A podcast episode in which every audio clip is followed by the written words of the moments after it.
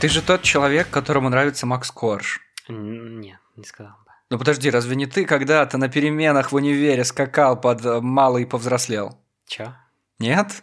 Нет. Но это же ты очень сильно собирался активно на его концерт на «Динамо», ты прям визжал.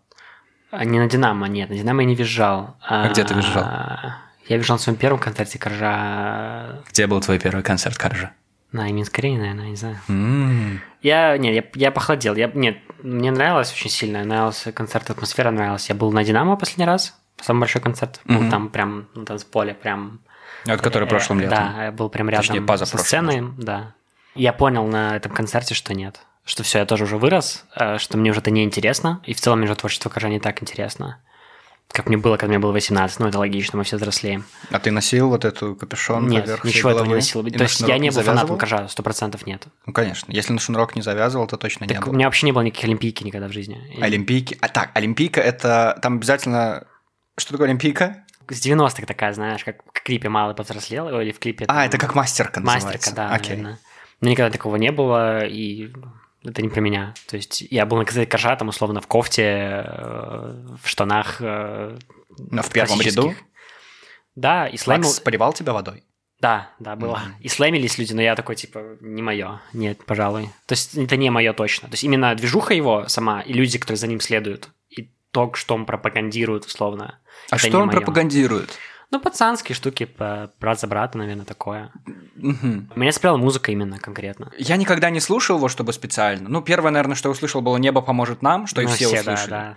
Но, ну, я, ну, мне не нравилось. Это странно. Вот это вот все, э, о, ну, я, я такое не люблю. Ну, а потом, потом я услышал пару каких-то прикольных треков. Ну, «Малины в закат», да, потрясающий. хороший трек. Классный очень трек. круто. А, что-то там еще «Оптимист». Да. Да, так же называется? Да, ну, да, да. тоже отлично. Клип потрясающий. Все это в Минске. «Малина в закат» в Минске. Ну, то есть все Ну, очень видишь, круто. Тут накладывается. Да, но потом, потом ты смотришь на кадры. Ну, я даже на Динамо хотел пойти, потому что Мгм. был большой.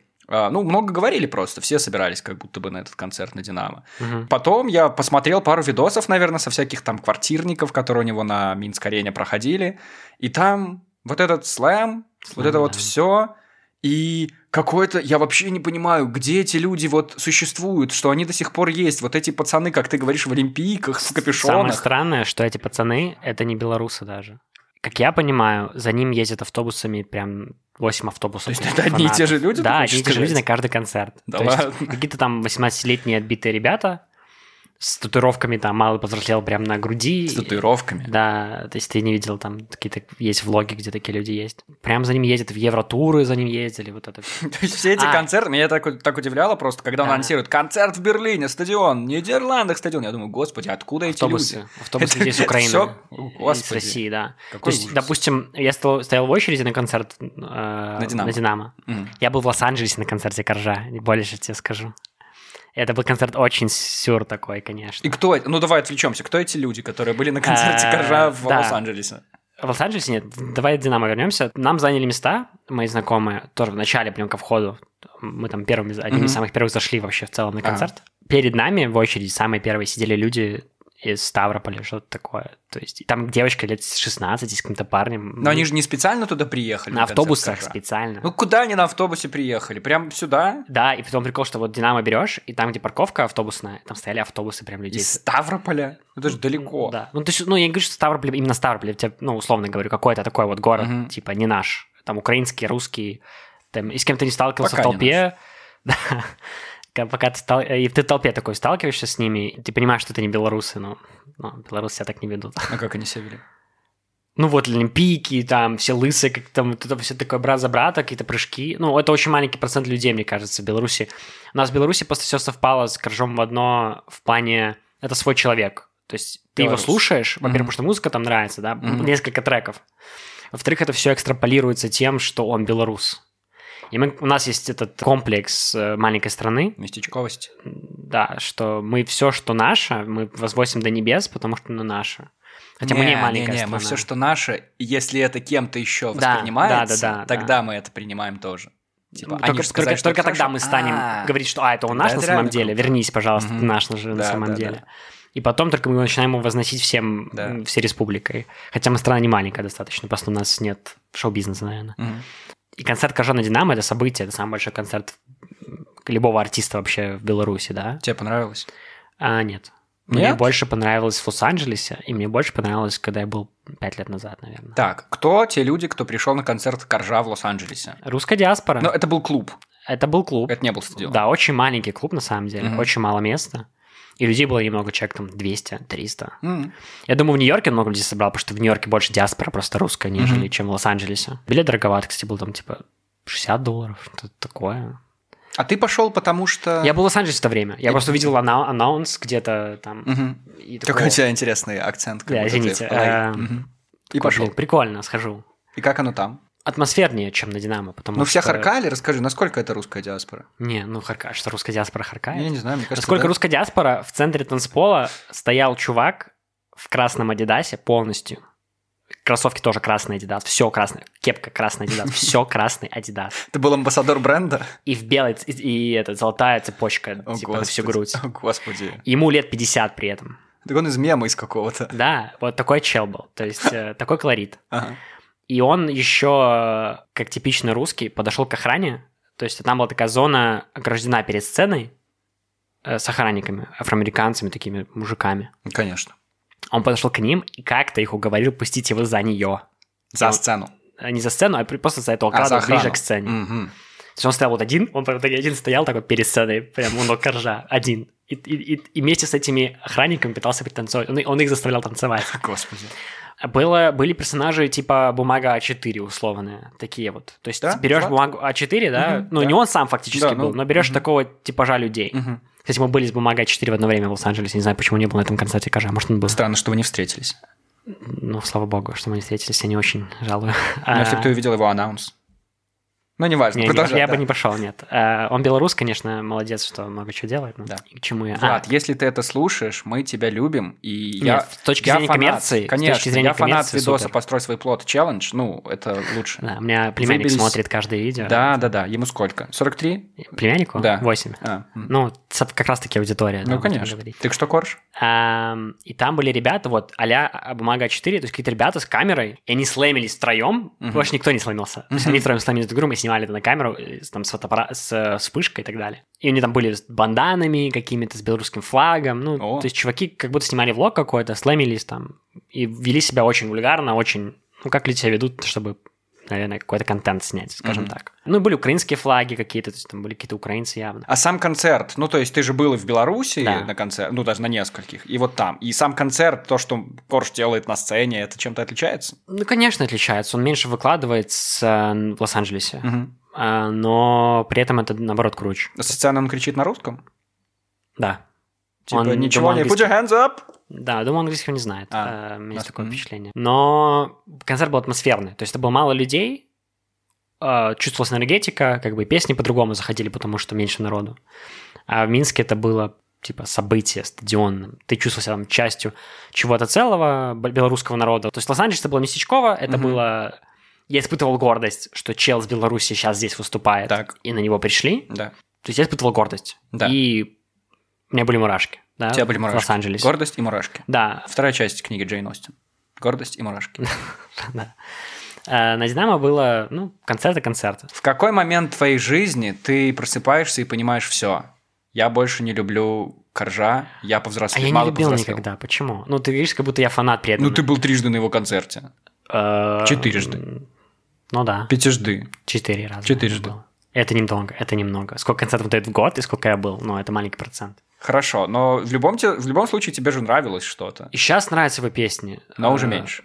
Ну, я вырос, а он нет. А он нет. Ну, в плане, слушай, он мужик 30-летний, мне кажется, ему пора поменять, ну, его, должен расти как-то его образ, да, там вместе с ним. Так он не растет. Я почему вообще спросил? Ну, он же был супер такой странный во время всех этих протестных активностей в Беларуси. После того, как он тормозите движ, пацаны. Короче, после того, как все поняли, что он не умеет выражать свои мысли, он начал активно А, ходить на протесты, активно странно. доказывать, что он свой. Странно, что люди, ну, опять же, какие-то от него ожидания очень завышенные.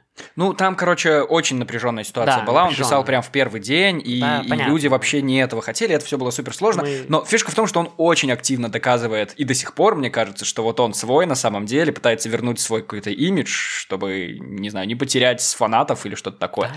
Ну, что он сделал? Он взял и выпустил песню на, простите, трек про все эти события, хотя он очень странный. Ну, сам, сам по себе трек, все, что он хотел трек сказать. Трек чем, как и клип. Который называется э, «Виновата она», что-то такое. Ее виной. Ее, ее виной, да, ее виной. Ну, то есть вообще не пойми что. И еще этот клип странный, где, окей, они сняли три БЧБ флага где-то на балконах. Клип ужасный.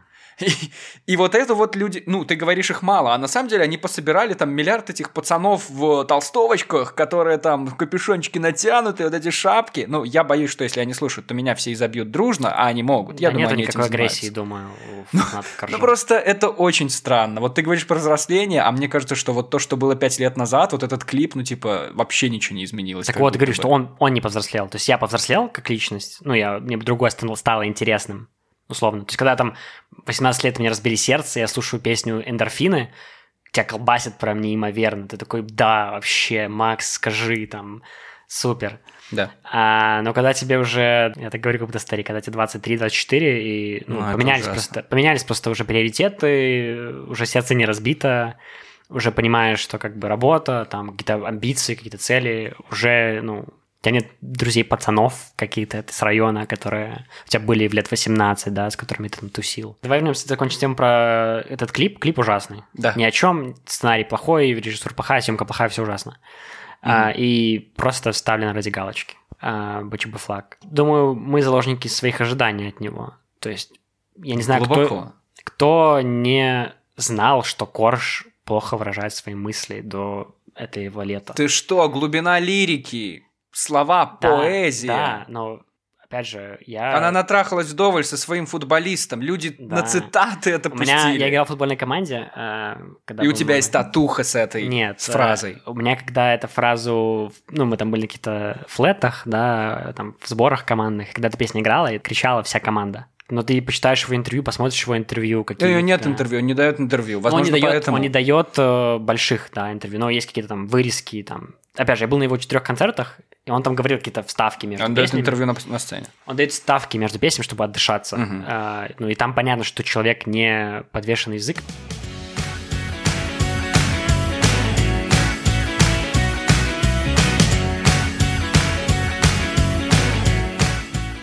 Елисей, мы с тобой знакомы уже миллиард лет. Миллиард, представляешь, мы с тобой учились в одном универе вместе. Ну, как вместе? Мы учились с тобой в одном универе. Точка. Да. Происходит вот что. Мы заканчиваем универ. Ты заканчиваешь универ. Мгм. И я думаю, что наконец-то судьба нас, нас разделила. Мы больше никогда не увидим друг друга. Но потом я занимаюсь в своей тренажерке, качаю бицуху, трипцуху, э, Мгм. квадрацуху. Мгм. И вдруг тут входит Елисей гордый и говорит, привет, Антон, я тут тоже. Но это не важно. Фишка в том, что я сейчас не хожу в тренажерку, потому что ковидло Мгм. обмазало всех повсюду, Мгм. а ты ходишь. Мгм. Но еще тогда, когда мы с тобой ходили, я иду, что-то там делаю, и проходит мимо Елисей и смеется. И нагло Да. смеется, когда видит меня. Елисей, я ждал этого момента, я ждал, наконец-то я могу задать тебе этот вопрос. Почему ты с меня смеешься, Елисей? Я долго над этим думал. Да, пожалуйста, ты. мгм. Ам, я вот к чему пришел. Опять же, эта эмоция смеха или улыбки, когда я тебя вижу в спортзале, это непроизвольная вещь. То есть это просто эмоция, которая появляется. Рефлекс. Да. Понять, почему он возникает, нужно проделать какую-то работу. Понять, почему он возникает, правильно? Боже мой, я думал, ты просто прикалываешься. Ну давай. Нет, я улыбаюсь, либо смеюсь, потому что Антон Шашура вызывает у меня позитивные эмоции. Ну, по крайней мере, тот Антон Шашура, который был в университете э, в наши университетские годы, вызывает у меня позитивные эмоции. То есть, когда я вижу Антона Шашура, у меня флешбеки, естественно, с универа. Это одна, одно из самых лучших времен э, в моей жизни, самых интересных, э, увлекательных. И Антон Шашура небольшая часть этого, но какая-то часть той жизни.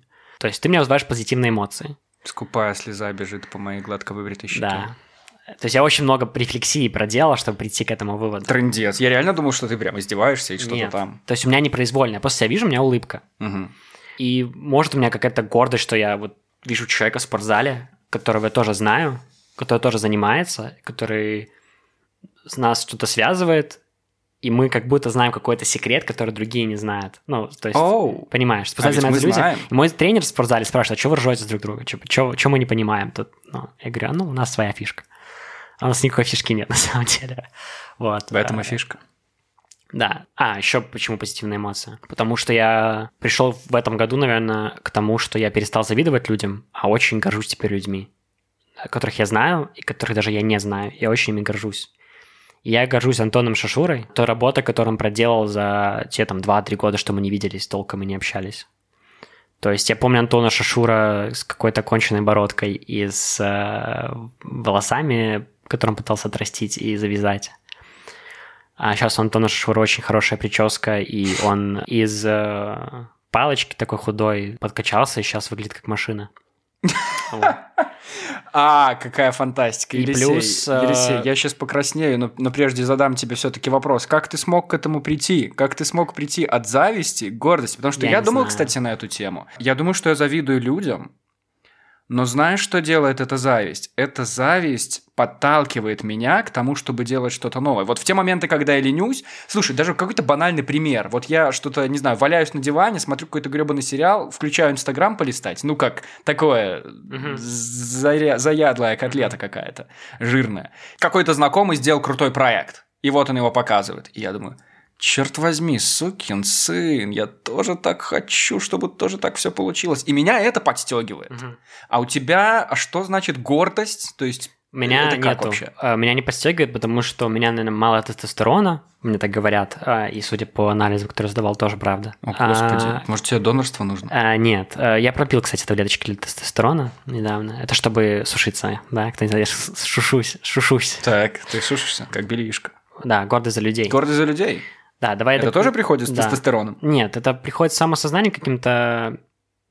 Я думаю, что у нас в постсоветском пространстве просто есть такая тема, мы богатство, успех какой-то ассоциируем с каким-то, с чем-то нечестным. То есть только нечестный человек, там, ворующий деньги, берущий взятки, или там родители ему помогли, еще что-то, может что-то добиться.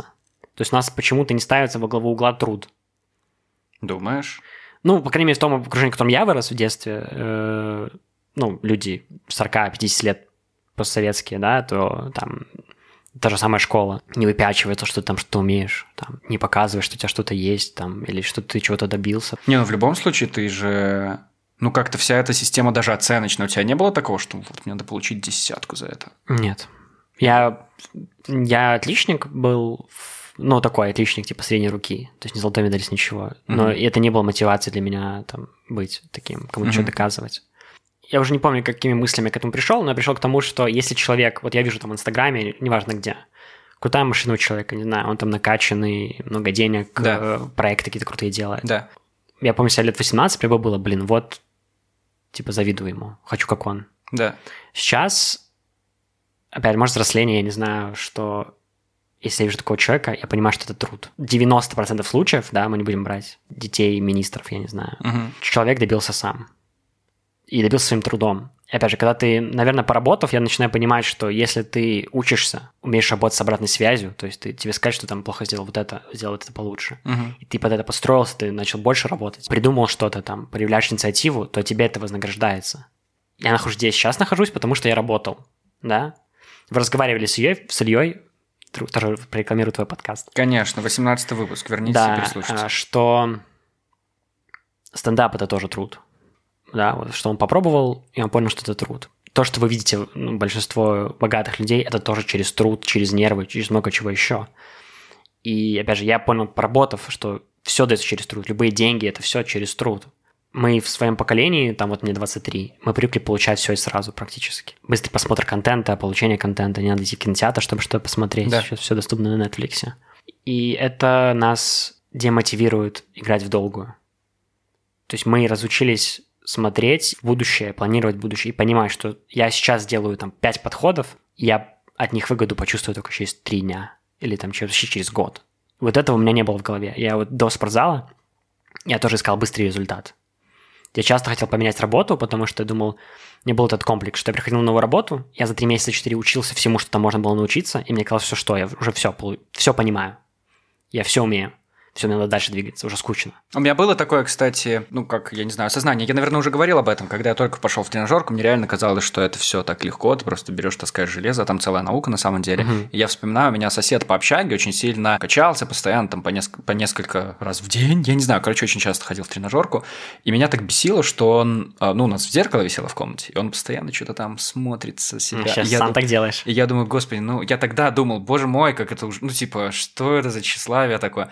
Ну, а потом я понял, что когда ты, ну, это работа, это реально труд, то есть ты работаешь просто над своим телом, и ты смотришь свой результат, пускай это тщеславно, но, но так это и есть.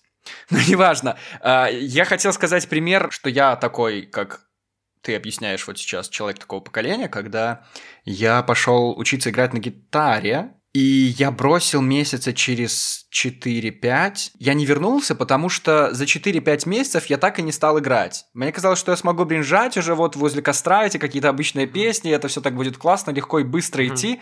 А там тоже целая наука. Это надо фигачить каждый день, надо что-то играть, надо что-то изучать самостоятельно. Это так сложно и так лень. Вот, и я вот к этому пришел. Хочется все и сразу. Хочется все сразу. И очень тяжело потом, когда ты уже состояв... Ну, не то, что лично состоявшийся, но ты уже такой довольно взрослый человек, а ты жил с такой... А ты взрослый человек. Ну, да, Мгм. мне кажется. То есть я не, там, я не закончил еще свое формирование как личности точно там и так далее. Я меняюсь. Мгм. Я тоже хотел играть на фано, пытался учиться.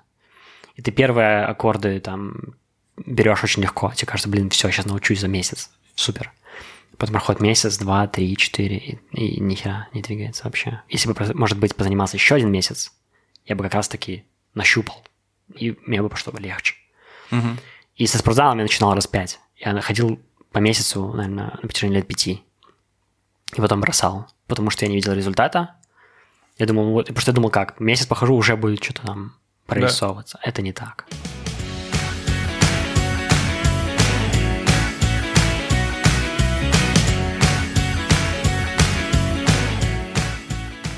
Сколько раз ты был в США, Елисей? Резко ты темы, конечно, меняешь. Нет, не резко. Тут музыкальная вставочка была, ты просто не заметила. Да, блин. Пять, наверное. Подожди, не пять, четыре. Четыре посчитал. Нет идеальной стороны. Да, как вы обсуждали, тоже опять рекламирую твой подкаст с Давай. Дашей. Везде свои нюансы, да, везде своя, свои проблемы. В Британии это плохо работающая почта и, банка, и банк. В Америке это, с моей точки зрения, большой процент э, преступлений. Э, это бездомности большой процент, да, неравноправие какое-то. Ну, то есть в Беларуси ты не видишь этого всего, потому что у нас ты не видишь людей-инвалидов, да, там у нас пандусов мало и так далее. Люди, походу, не выходят из дома, мне и жалко инвалидов. Ну, жалко, это плохо говорить, конечно, но Ты испытываешь грусть. грусть, да. Что у нас люди-инвалиды – это не, не полноценные члены общества. Мгм. А там полноценные члены общества.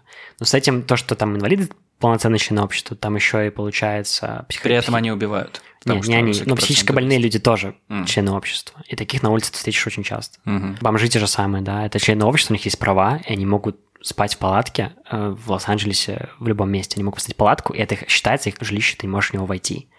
Полиция ничего не может с этим сделать. Серьезно? Я видел в Лос-Анджелесе палатку на улице с кондиционером встроенным в палатку, большим таким. здоровым метр на метр. кондёром Да, да. Палатка стандартного размера? Да, то есть как, ну, как в лесу палатка такая, не знаю, То ну, есть это- 2 на 2, условно, палатка там. Такая среднеразмерная. То есть это какое-то постоянное место жительства? Да, да. У него там стоит какая-то там коробки, где он там вещи Что его реально никто не может согнать? Ну, я не знаю, законодательство прям хорошо, но да, там есть свои нюансы с тем, что его не могут трогать. Так это демократия. Вот. А, Мне кажется, что Америка это маятник. В каком плане, что у них все, все вот все большое, да, все дорогое, все демократически до резкого вправо, да, там условно, Мгм. или влево, я не знаю, где, там, где демократия слева или справа на политической повестке там. Но это маятник для меня Америка. То есть у них, допустим, мы берем любое движение, которое появляется в Америке, любая вещь диссонансная, рез- резонансная, которая происходит в Америке, она работает по маятнику. Ты возьмешь э, мету э, движение, Мгм. крутое движение, поддерживаю стопроцентно. Как говорил тоже Рома Вишеватый, послушайте с ним подкаст тоже. не знаю. Потрясающий 12 выпуск. 12 выпуск. Женщины правят миром, и вообще я тоже феминист, и ну, мету тема очень важная. Но в Америке что с этим сделали? И не просто взяли, и маятник вот кинули его, он улетел очень далеко, до того, что сейчас, ну, там, любой мужчина мог просто, по слову одной женщины, мог сразу попасть в тюрьму, там, условно такое. То есть Мгм. можно было любого мужчину дискредитировать. Ну да, да. То есть все мужчины стали бояться, там, ну, сказать хоть слово, хоть любой знак внимания проявить и там, и так далее. То есть они это взяли и слишком далеко двинули. Мгм. То есть это прям перешло какие-то грани разумного уже. да? Крайности, это крайность, плохо. Да, крайность. Вот они вот, да, вот ты слово нашел правильно. Они уходят в крайность. И потом через пару лет этот маятник просто возвращается в стабильное положение, он пробивает какую-то стену, социальные нормы меняются.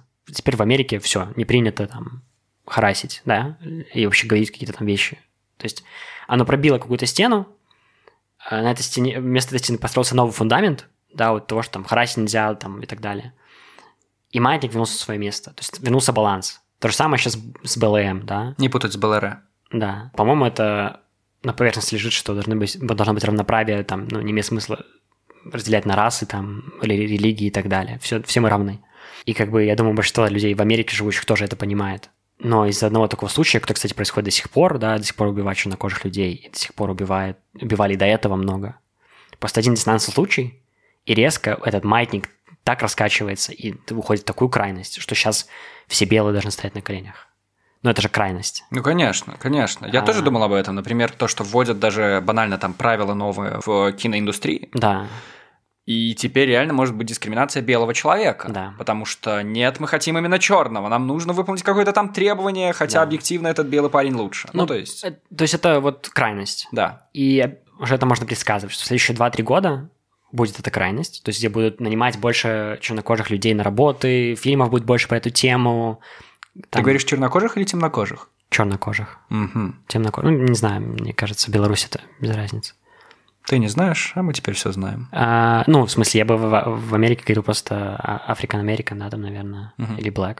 Сейчас 2-3 года будет бум того, что куча книг про то, как каких-нибудь чернокожих женщин или мужчин, как их притесняли. Куча фильмов на эту тематику будет. Выиграет Оскар какой-нибудь фильм про эту тематику, вот это все.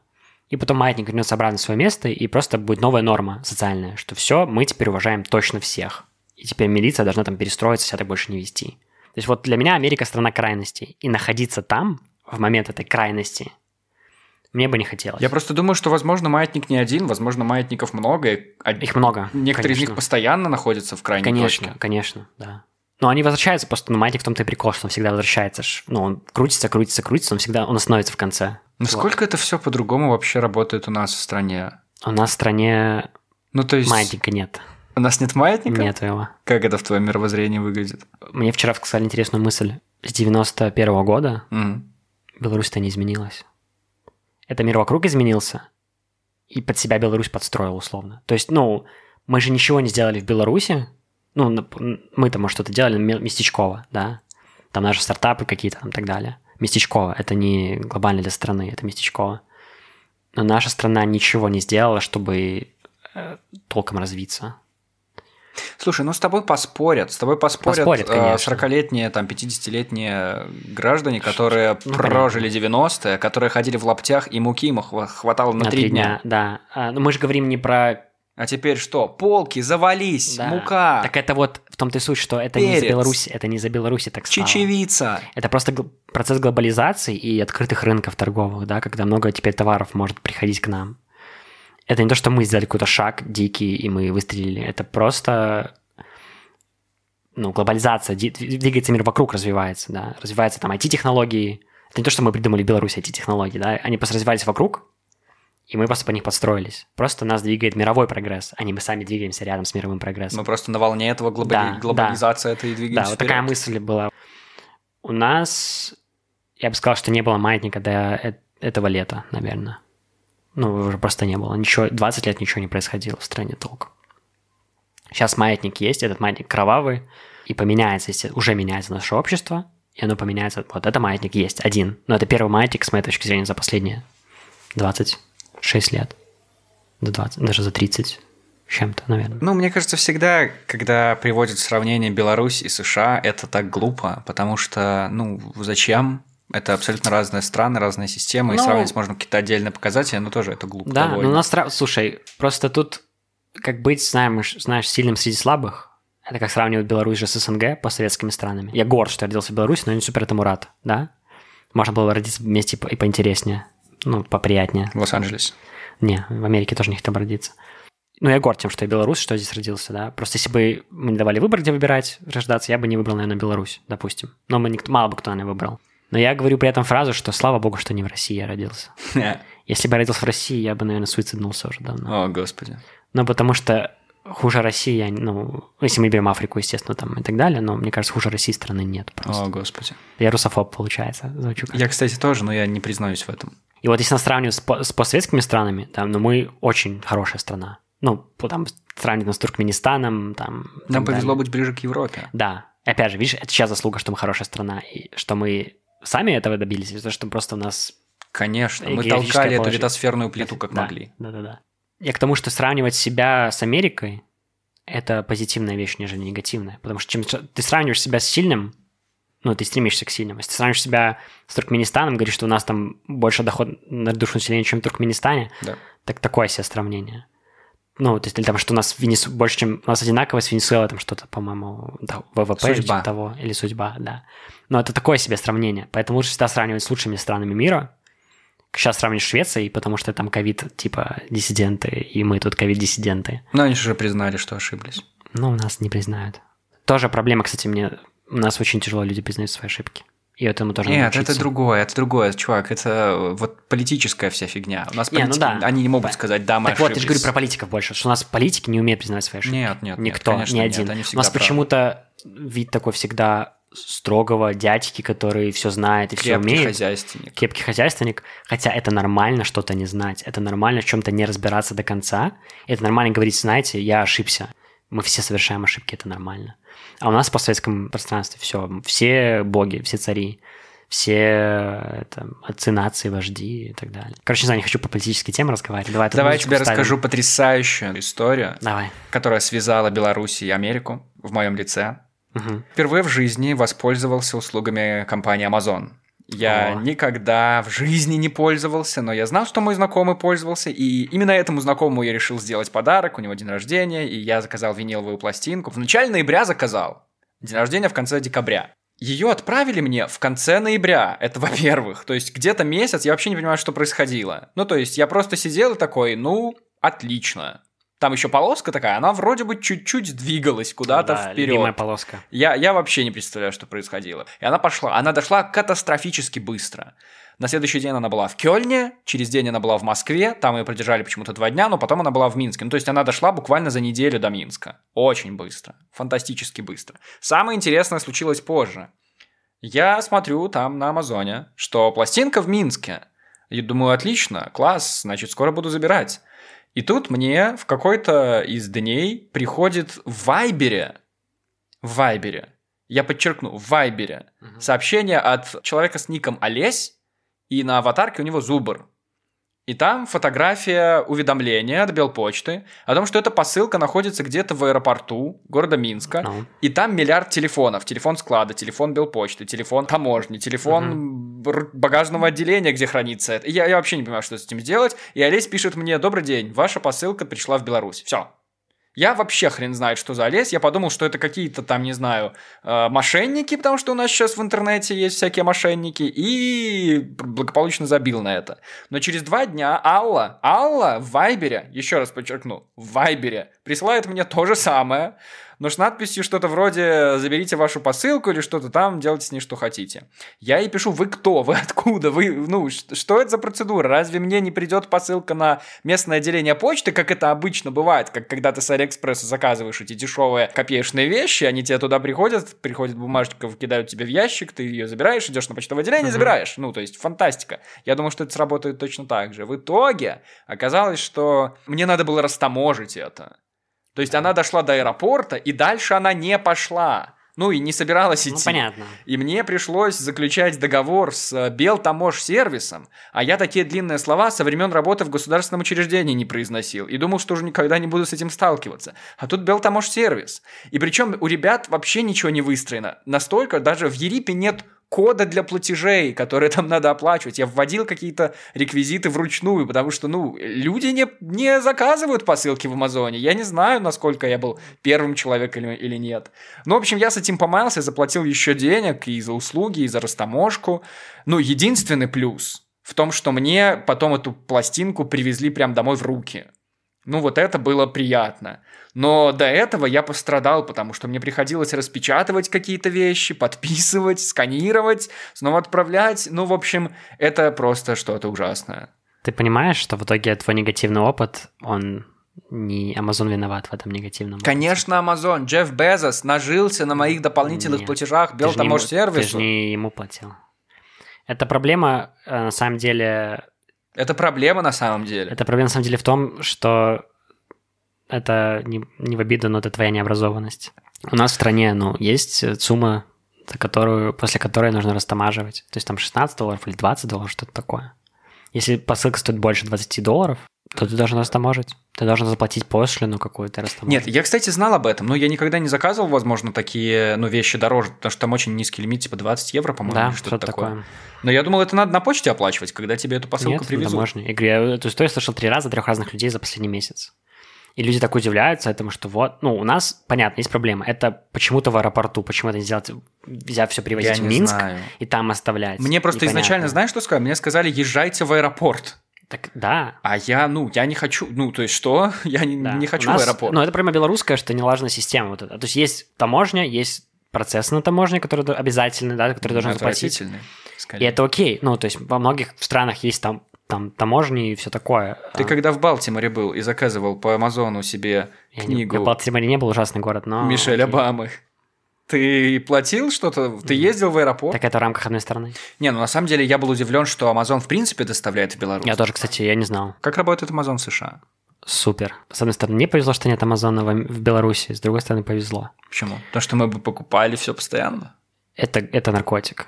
У меня есть, ну, у меня друзья в Америке, они тратят, ну, там, пол своей зарплаты просто на Амазон каждый месяц. Что они там покупают?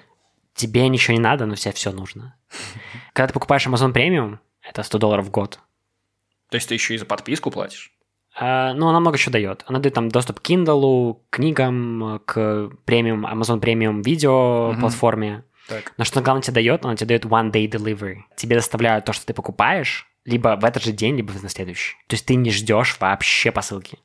Если так сделают в Беларуси, то экономика поднимется, потому что люди начнут слишком много денег тратить. То есть, ну, экономика начнет стимулироваться за счет трат денег. Ну, у меня, если открыть мой этот, историю покупок в Амазоне, ну, там, наверное, тысяч пять долларов, наверное, накуплено. Серьезно? Потому что ты- я белорус например? бедный. Ну что ты там покупал? Я покупал через Amazon камеру, что-то еще для камер, микрофоны какие-то там, линзы какие-то я покупал через Amazon. Мгм. Я покупал одежду кучу через Amazon. Был прикол, я был в Вашингтоне, в DC, и я не успел купить э, магнитик. Магнитик. Я не успел купить, просто не хватило времени. Я просто заказал через Amazon себе домой магнитик э, Вашингтон. Да, я, то есть, и пока я ехал в автобусе из Вашингтона домой, мне пришла посылка, ну, в- домой, в смысле, в Америке, в квартиру, где я жил. Серьезно? Она приехала раньше, чем ты? Конечно. Ты Ну? One Day Delivery. У меня была Amazon Premium подписка и One Day Delivery. И это вот логическая, э, логистическая система, это, это какой-то прям инновацией. То есть у них Трындец. есть эти склады в каждом городе там вообще. А еще они доставляют в аптеке. То есть есть CVS, это аптека американская. И они тебе могут доставить любую ближайшую аптеку. Твой прогноз. Через сколько лет Белпочта сможет так же? Дело же не бил почте. Ну, а- сейчас Белпочта доставляет семена, моя мама заказывала. Ну, пару недель прошло. Я думаю, они взросли, пока доходили. Я думаю, очень много времени. Зависит, конечно, как повернется. Ну, Кто? Белпочта? все, что сейчас приходит в стране. Потому что моя начальница на работе говорит, что Беларусь через 10 лет будет тигром Европы, киберстраной какой-то дикой, центром притяжения всего, всех инвестиций, такой Сингапур европейский, будет Беларусь. Мол, что все закончится здесь, поменяется власть, и мы выстрелим очень сильно айтишно, и что у нас появится куча всяких вещей типа Амазона, и все вот у нас бабахнет, и все будет круто. Оптимистка. Оптимистка. Оптимистка твоя начальница.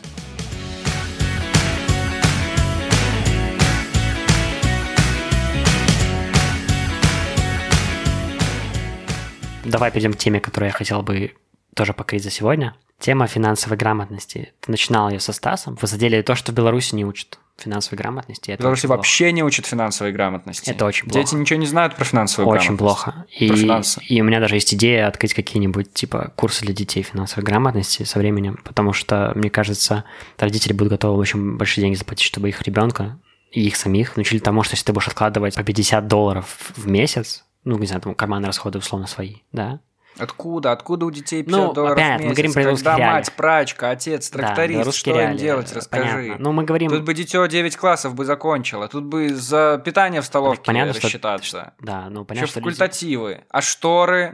А мел кто будет собирать? Да, да. Татьяне Но Петровне? э- это не целевая аудитория, потому что целевая аудитория те люди, у которых начинают появляться деньги, они не знают, что с ними делать. Правильно? видишь, а ты говоришь, ты говоришь, Елисей, ты говоришь, что мы ничего с 90-х годов. Ты смотри, ты уже можешь задумываться, дети, финансовая грамотность.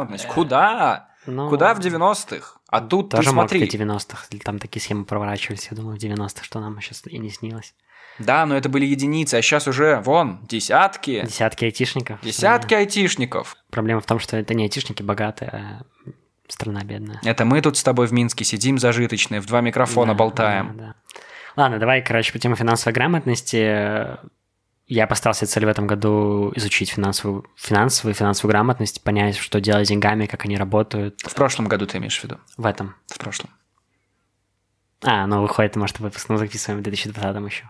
Ну, просто появились какие-то деньги, да, ты не знаешь, что с ними делать. А проблема в том, что никто тебя не учил, как с ними делать, что с ними делать. И у тебя, во-первых, есть боязнь денег. Я думаю, она есть у большинства людей на планете Земля. То есть, как только у них появляется большая сумма денег, им нужно куда-то ее спихнуть. Да, окей. Потому что они боятся там на носках ее держать или в банке, потому что мало ли что. Особенно... Мне кажется, это тоже постсоветская тема. Она есть в, в Америке тоже, прикинь. То Люди есть я, деньги это американский под матрас. ютубер, я смотрел, он рассказывал про это, что в Америке то же самое. Люди боятся большой суммы. Они хотят быстрее там ее куда-то конвертировать. То есть, типа, там, в машину, в iPhone, во что угодно, лишь бы не, не- не лежали деньги. Вот, я начал задаваться вопросом, что делать, а что вообще как.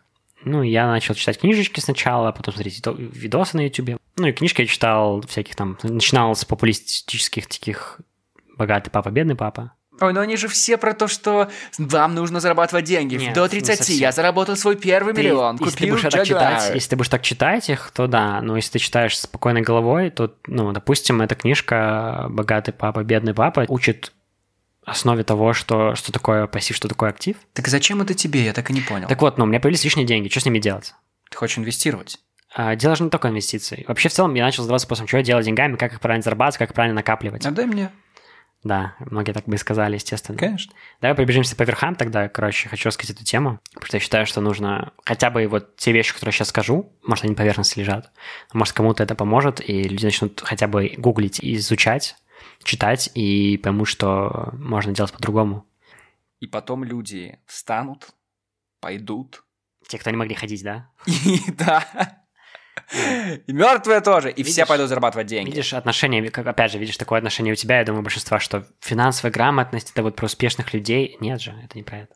Нет, ну слушай, я понимаю, когда ты говоришь про то, что школьников надо учить вот этим вот так вещам. людей типа обычно учить. Я вот и в всё 23 такое. только на узнал. Если бы, блин, я узнал в 18 лет то, что знаю сейчас, меня бы жизнь Ты экономический университет заканчивал, что ты Я делал там? гуманитарную заканчивал языки. Я Четыре с половиной года, я ужас. языки Ну заканчивал. что, у тебя эконом-теории не было?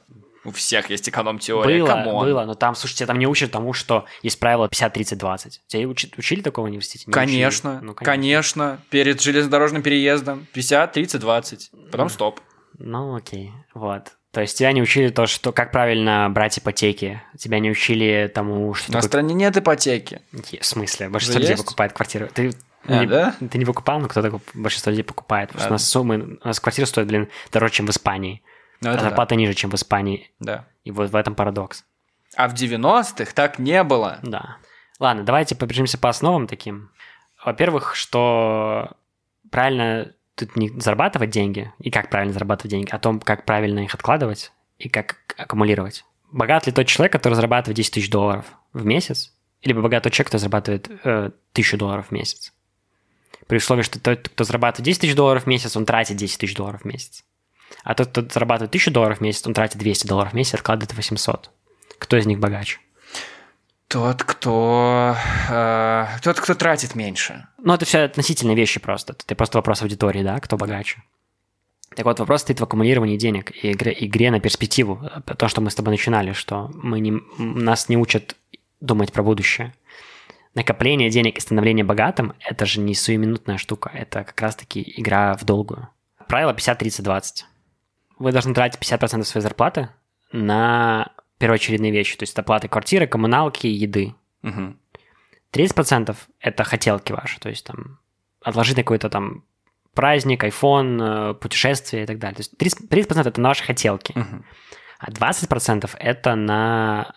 Черный день. Это просто отложить. Из них 10% это на пенсию, 10% это на пенсию, да, от вашей суммы, какая бы она ни была. И 10 другие процентов из этих 20 на какую-то среднесрочную, краткосрочную цель. То есть давай начнем сначала. Вот у вас есть зарплата. Вот вы так делаете. 50, 30, 20. 50% вы тратите. Можно лучше меньше, конечно. Вообще в целом. Я трачу меньше, чем 50% своей зарплаты. Так. Но это фундаментальное правило, с чего можно начинать. Вы 50 потратили на основные вещи. 30 вы отложи- отложили э, на краткосрочные какие-то там вещи. 20, 10 на пенсию, э, и 10 другие в какую-то цель. Сначала эта цель должна быть э, подушка безопасности.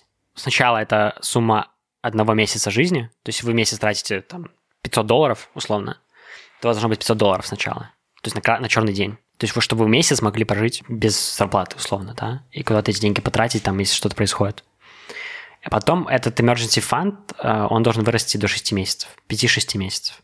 То есть э, у вас должен, там, получается, быть уже 2500 долларов вы должны собрать и отложить их в какой-то депозитный счет, который, ну, возвратный депозит, допустим, да, чтобы они там у вас лежали. И в случае потери вами работы, болезни, ковида, чего угодно, у вас будет 5 месяцев, вы можете 5 месяцев вообще не думать про деньги. То есть вы можете просто есть, платить за квартиру, ходить в тренажерный зал и при этом не испытывать дискомфорта. И большинство людей этого нету. И поэтому большинство людей, особенно в Беларуси, не могут поменять работу. То есть там у меня куча знакомых, которые такие, блин, я бы уволился, поменял бы все, но вот у меня, типа, если я уволюсь, то, типа, не за что будет жить. Так вот, как раз-таки, чтобы ты мог быть гибким, мог уходить с работы, менять сферу деятельности, учиться чему-то, переживать кризисы, то вот это первая штука. То есть 50, 30, 20, из этих 20 сначала вы набираете emergency fund. Из этого ничто ты не кладешь на депозит?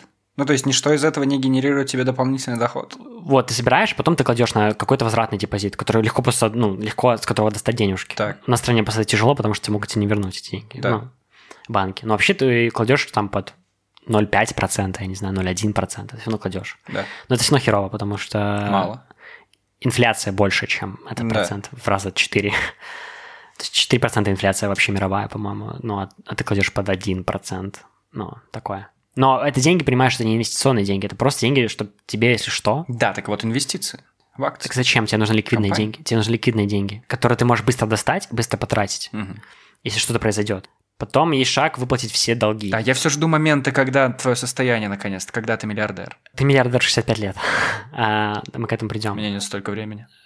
Ну, тут, опять же, видишь, тут игра в долгую. И потом ты начинаешь вкладывать в свою цель какую-то. Это уже инвестиции. 10%. А потом 10% из этой суммы, что ты откладываешь. Ну, чем больше ты откажешь, тем лучше. Да? Если у тебя получается откладывать 50% своей зарплаты инвестировать 50% своей зарплаты, ты молодец. Но если хотя бы только 20, ты уже как бы больше, лучше делаешь, чем 90% людей вообще в, в мире. И вот из этих 20 ты 10 инвестируешь на краткосрочную цель, на квартиру, на первый взнос, я не знаю, что угодно. Мгм. И другие 10 ты инвестируешь на пенсию. Вот на той стадии, в которой я сейчас нахожусь. То Ты я, инвестируешь себе на пенсию. я начал месяц назад. У нас же это не актуально, у нас же люди платят ФСЗН. Ну, в смысле, работодатели. Да, ну, понимаешь, ты какую ты пенсию хочешь? Как наши бабушки и дедушки? А, ты типа откладываешь сам себе на пенсию. Да. То есть да, у да. тебя есть какой-то счет пенсионный? Я открыл э, тоже тему Стаса, которую вы обсуждали. Я открыл свой инвестиционный счет в О. банке белорусском. Положил за денежку, купил акции Apple, купил акции Яндекс. Ты серьезно? Да. И я все остальное инвестирую. Это, ну, это маленький процент. Это, то есть, условно, из той суммы, что я положил на счет, я там 10% только инвестировал в акции. Это то, э, куда нужно большинство людей инвестировать, потому что никто не переиграет ры- рынок через трейдинг. Тут весь вопрос в долгосрочном инвестировании. Потому что условно 10 тысяч долларов, что ты положил на счет в 2000 году, да, в условный фонд, в 2020, через 20 лет, эти 10 тысяч превратились в 35 тысяч. Просто ничего не делал. Ты просто не продавал. Ты купил и больше ничего не делал. И кому нужна такая жизнь? Ты 20 лет мог бы тратить эти 10 тысяч. Ну, это, видишь, другой подход. Ну, я просто сконцентрировался на таком подходе. Живи сегодняшним днем, Елисей, Да, тебе да. 23. Но видишь, мы концентрируемся на аккумуляции денег и на долгосрочной перспективе. Главный совет какой? Давай. Начинайте заниматься финансовым образованием, финансов... в себя образуйте, то есть читайте книжечки, понимаете, что, как деньги откладывать, как правильно покупать машины, как правильно покупать квартиры, за какие деньги вы можете себе позволить, что вы можете себе позволить. Начинайте инвестировать. Если ты через 5 лет не придешь на этот подкаст в 26 сезон, как минимум имея лазурный Ламборгини, Так в- не в этом же цель финансового образования опять. то, конечно же, в этом. Для Не того, в чтобы этом. зарабатывать деньги и тратить их. Большинству не нужно Lamborghini, мне не нужно Lamborghini. Я хочу Ну, это ты сейчас так говоришь. понимать стабильность и понимать, что мои деньги не теряют в цене, они- в цене, они работают. Ладно, я к чему? Я хотел сказать, что ты же это все это изучил, ты Мгм. только как бы начал еще все это постигать. Мгм. И как только ты это испо- испробуешь все на практике и уже набьешь шишек, Ну, я уже начинал убивать, я же говорю, я уже... а когда ты набьешь их достаточно мешочек этих шишек, ты с ними придешь сюда и расскажешь, что делать, что не делать. Да. Главное, начните инвестировать э, хотя бы каким-то путем и долгосрок. Не торгуйте. Не надо трейдерством заниматься. Трейдерство – это ложь. Елисей, я обожаю тебя. Ты пять раз уже сказал людям, инвестируйте, пожалуйста, занимайтесь трейдерством. Давай последнее закину. Давай, последнее, еще раз давай. Что если вы будете инвестировать 100 долларов в месяц на протяжении 45 лет, у вас на пенсии будет миллион сто тысяч долларов плюс. Просто 100 долларов в месяц инвестирую. Под 7 средний рын- рынок растет в среднем на 7% в год. По 1200 долларов в год, короче. Ложи на счет, инвестируй. И миллион с чем-то у тебя будет к пенсии. И ты сможешь путешествовать, сможешь купить Ламборгини, какой ты сейчас сказал, и так далее. А еще я закину то, что есть концепт FIRE, называется. Огонь. Если бы я узнал его в 18 лет, моя бы жизнь сложилась по-другому. Называется он Financially Independent Retire Early. Э, Это такие люди, комьюнити людей, которые нашли лайфхак, они взломали систему, они взломали жизнь. Есть концепт 4%, что ты берешь сумму в месяц, да, которая тебе нужна на жизнь, среднестатистическую, возьмем там, в рамках Беларуси 500 долларов, допустим, да, тебе надо в месяц, чтобы жить спокойно. То есть ходить в спортзал, покупать какие-то вещи, получается в год 6 тысяч долларов. Мгм. Если тебе давали 6 тысяч долларов, ты бы мог жить ничего не делая, по сути, Мгм. правильно? А, ты берешь эти 6 тысяч долларов, умножаешь их на 25. Мгм. Это получается, что у нас эм, получается А, ну, конечно же, это 100... Гуманитарий чем-то, э, ну, 150 тысяч. вот. Если у тебя будет 150 тысяч долларов инвестировано, то 4% в год, а это меньше, чем растет рынок. То есть рынок растет на 7 на 8 в год. Правило 4% в чем? Что должна быть сумма, 4% которой будут равны твоим годовым расходам. И ты сможешь снимать эти деньги. То есть ты снимаешь каждый год 4% с инвестиционного счета, продаешь какие-то, ну, каких-то бумаг на 4% Мгм. От этой суммы. Мгм. и все, ты можешь ничего не делать. И в итоге у тебя бесконечный поток денег. Мгм. Все, тебе просто деньги генерируются сами по себе, потому что рынок растет на 7-8% годовых, а ты снимаешь 4 каждый год, и при этом живешь беззаботно. И вот что люди здесь делают, Community Fire, они с 18 лет, они начинают, как делают типичные американцы там, или вообще любые люди, э, уезжать от родителей, Мгм. и потом покупать себе машины, айфоны, и там тратить налево и направо заработанные деньги Мгм. они 10 лет пытаются инвестировать 70% своего заработка. То есть все деньги, они живут с родителями, никуда не ходят там, и 70% своего заработка инвести- инвестируют. Чтобы к 30 годам, то есть за 10 лет, чтобы к 30 годам а у них вот эта сумма, которая им нужна, которую они сами себе рассчитали. Допустим, в Америке, там, я не знаю, это 60 тысяч долларов в год. Это средний вот прожиточный, там, такой среднестатистический ми- минимум. Не минимум, точнее, хорошая жизнь. То есть они посчитали, что чтобы 60 тысяч в год иметь, им нужно миллион долларов инвестировать. Они 10 лет все свои деньги тут вкидывали в инвестиции. И к 30 годам у них эта сумма есть. И теперь они могут а, выйти на пенсию. Так они прожгли лучшие годы своей жизни. Да. Чего ради? Ради пенсии? Ради того, что в 30 лет еще молодой. В 30 лет все, теперь можешь Не, делать, что 30 хочешь. лет уже все, старик, ужас. Не Да, но это другая концепция мира у людей, понятно. Но в целом интересная штука, почитайте, потому что, опять же, если бы я знал про это в 18 лет, условно, я как бы, вот я работал в Америке, да, в Work Да. Travel, я там условно там тысяч пять-десять долларов привез. Я бы не купил себе MacBook, там, iPhone и что-то такое. Можно было сейчас 10 тысяч долларов инвестировать, и сейчас уже как бы какую-нибудь квартиру купить в Минске. Все, Поэтому... все, ты все упустил, Елисей. Все, прекрати рассовывать свои секреты людям. Они подкасты перестанут слушать. Богатые люди не слушают Да дело подкасты. не- опять же, финансовая грамотность не про богатство. Все, все, все.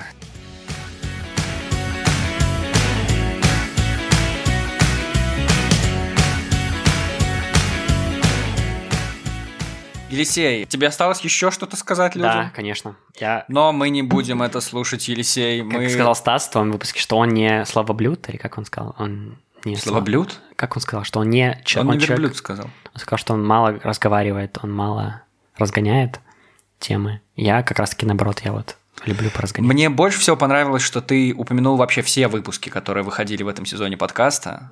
Ты самый ярый фанат, Елисей. Я, если честно, я послушал их только сегодня, просто три Просто штуки. готовился? Да, готовился. Три штуки послушал. Ладно, ладно. Ну, я знаю, что ты врешь. Если люди захотят задать тебе дополнительный вопрос, что, конечно, вряд ли, где они Вряд могут ли. тебя найти? Не пишите мне. Я понимаю, что к Елисею вопросов у вас нет. Лучше пишите на почту собачка gmail.com. Платите за рекламу, Антон, предложите уже рекламу. Да ну наконец-то! Тут Елисей 15 банков упомянул сегодня. Хоть один-то должен быть платежеспособным Да, согласен. и заказывать рекламу. В общем, это был самый мотивирующий выпуск, Вообще нет. самый финансово грамотный Вообще выпуск, нет. самый Елисеево подобный выпуск, Вообще нет. в котором Елисей и Антон говорили в микрофон. Пока.